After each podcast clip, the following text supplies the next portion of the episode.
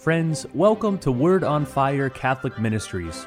Word on Fire is an apostolate dedicated to the mission of evangelization, using media both old and new to share the faith on every continent and to facilitate an encounter with Christ and His Church.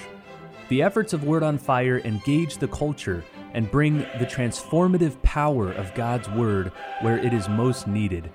Today, we invite you to join Bishop Robert Barron as he preaches the gospel and shares the warmth and light of Christ with each one of us. Peace be with you. Friends, we come now to the holy season of Lent, our preparation for Easter.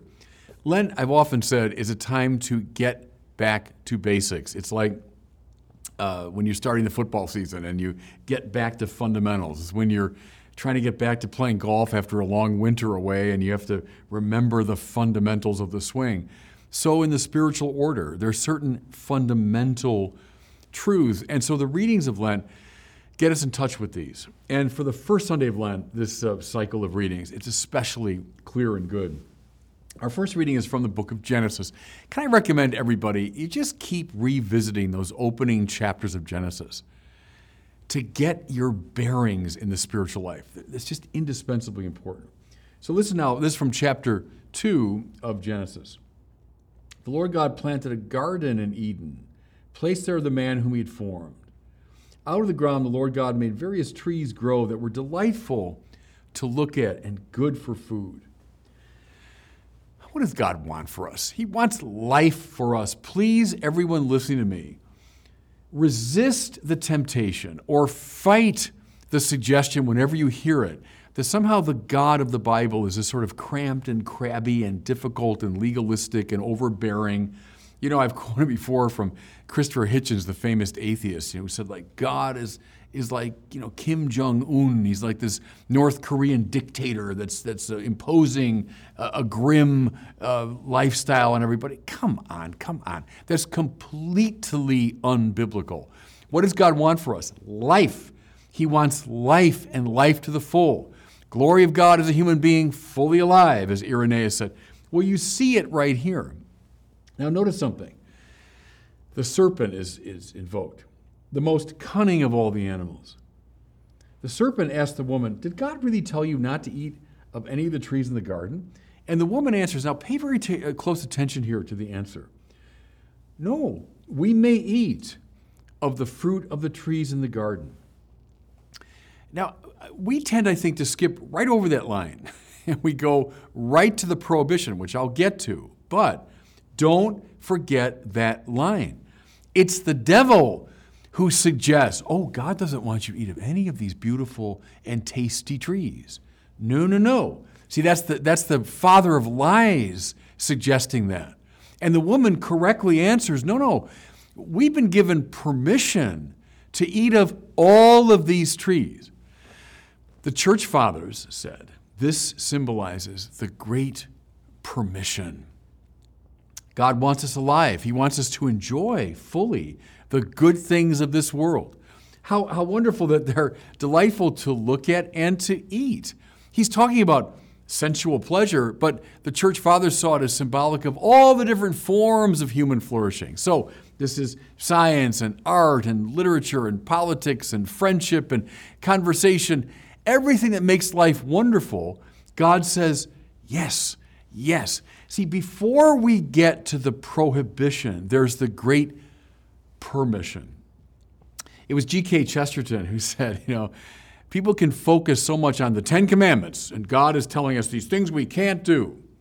I don't know if you've seen, there's a routine of George Carlin. And I, I, did appreciate George Carlin. He was one of the funniest people when I was growing up. But of course, he hated religion. A Catholic, I guess, by formation, but boy, was he poorly formed in his Catholicism. Because he has a routine where he says, Religion's made us believe in this invisible man in the sky. First of all, that's the last thing God is, is an invisible man in the sky. But then Carlin says, Who's told us there are 10 things you can't do, and if you do them, I'll send you to. Well, see, that's rushing to these, let's face it, 10 little things that God asks us not to do. What he forgets is this is Chesterton's point the millions of things that God tells us we can do the, the billions of things that we can do, all the ways that we're allowed to flourish. So notice how Genesis puts the emphasis properly on the permission, not the prohibition. The true God wants us alive. It's a sign, by the way, that you're dealing with a false God when you have a cramped, crabby, legalistic, oppressive form of deity. That's a sign you're dealing with the wrong God. The true one wants us alive. Okay, now she corrects the serpent. No, we may eat of all the trees except for one the tree of the knowledge of good and evil. Now, here, everyone knows this. Everyone runs to that line. There is indeed this prohibition. Now, why? Oh, because God doesn't want us alive and He's legalistic and He's overbearing. No, that's not it. We are prohibited from becoming ourselves the criterion of good and evil. God alone as the supreme good, as goodness in itself, is the criterion of good and evil. What is in accord with God's nature, that's good. What is repugnant to God's nature, that's evil. God is the criterion. The problem is when we make ourselves the criterion of good and evil. We say, no, no, my will, my mind, I determine what's right and wrong. No, when that happens, everything falls apart. When that happens, the enjoyment we are supposed to take out of life is compromised. See, God's no, if you want, is a no to a no. It's a no to a negative. God's word is always yes, because a no to a no is a yes. Does that make sense? That's the right way to read the prohibition. Not that God's trying to limit us. On the contrary, He wants us alive. And that means we live our lives in accordance with the criterion that He Himself is. Okay. Now, keep that fundamental in mind. This is like how to grip the golf club. This is like how to do a three point stance. This is a fundamental in the spiritual order. So, with that in mind, let's turn to the gospel, which is from the fourth chapter of Matthew the story of the temptation of Jesus. What are we meant to see here? We're meant to see three typical ways that we get off kilter. Three ways that when we make ourselves the criterion of good and evil, we tend to get off the beam. So, Jesus, like us in all things except sin, that means he was tempted the way we are he's tempted in his humanity by these three typical distortions. And notice how, he's very clever, of course, the devil reappears in the gospel, appealing to his, Jesus' ego, to make himself the criterion of good and evil. So, look at the first one.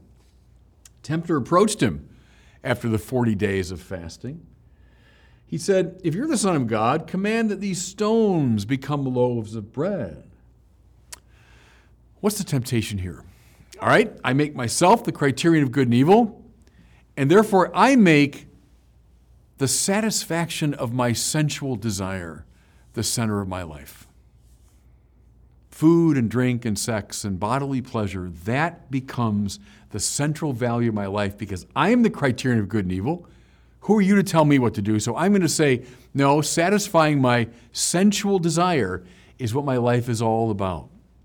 Think that's an abstraction? Come on. Look around and look at yourself, honestly. We're always, always confronted with this temptation. Notice, please, we're not saying here that sensual pleasure is a bad thing. Of course not. God gave us these bodies. God gave us these capacities, and, and He wants us to eat of all the trees in the garden. That means, yes, food and drink and sex and sensual pleasure. Nothing wrong with that. What's wrong with it is making it into God, making it the central value of my life. It does not belong there. Now, why? Listen to Jesus. Jesus said in reply, It's written, one does not live on bread alone, but on every word that comes forth from the mouth of God. That's it. Nothing wrong with bread and, and wine and, and, uh, and sensual pleasure. But we don't live by those alone, but by every word that comes from the mouth of God, from the criterion of good and evil that God is. Okay? Second temptation. Again, we're back to the basics here because all of us sinners face this. Devil took him to the holy city, made him stand on the parapet of the temple. He said, If you're the Son of God, throw yourself down, for it's written, He will command His angels concerning you and with their hands that will support you, lest you dash your foot against a stone. What's the temptation here? Temptation to honor, pride. The parapet of the temple, that meant at the tip top of the most important building in the Jewish world. And in fact, I'm so important that I'll throw myself down. God Himself will come and, and or send His angels to support me. Here's the temptation, everybody, fellow sinners listening to me toward ego inflation, toward the honoring of the self. Again, is honor bad in itself? No, not bad in itself, but it's not God. And the inflation of the ego leads to this very deep compromise and very profound distortion of the self. Jesus answered him, again, it's written, You shall not put the Lord your God to the test. Notice what's going on there again. You're not the criterion of good and evil, God is. Don't put the criterion of good and evil to the test on your terms. No, no, when you submit to God, then, then you can rest in the legitimate honors that come to you. Then you can feel a legitimate sense of your own importance, but only under the aegis of God.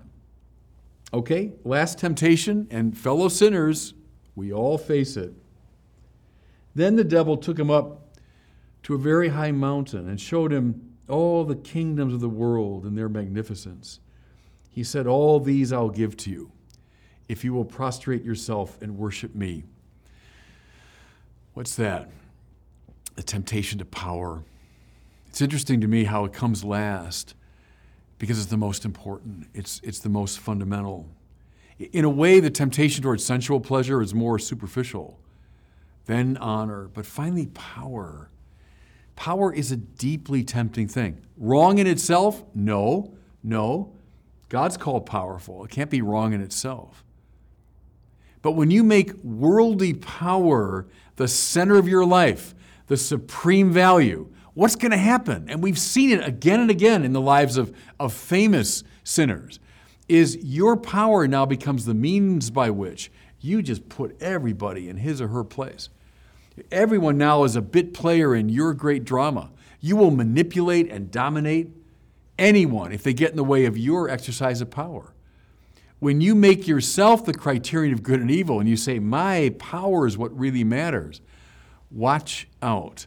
Everybody, the havoc that has been wreaked in the world from this move. So, what does Jesus say? Get away, Satan. It's written, The Lord your God shall you worship, him alone shall you serve. There it is again. Nothing wrong with power in itself, as long as it's under the aegis of God. As long as you are worshiping not power but God, then, then eat of that tree. Then use your power for good. Lots of the saints have. Okay, everybody, back to basics. Genesis chapter 2, the great permission, and then that one prohibition. Do not make yourself the criterion of good and evil. And then watch, perhaps all during these 40 days of Lent. What's my relationship to pleasure, to honor, to power? Always submit yourself to God, and then put the rest in relation to, to God. And God bless you. Thank you for listening to this week's homily from Bishop Robert Barron. For more resources from Bishop Barron, please visit wordonfire.org.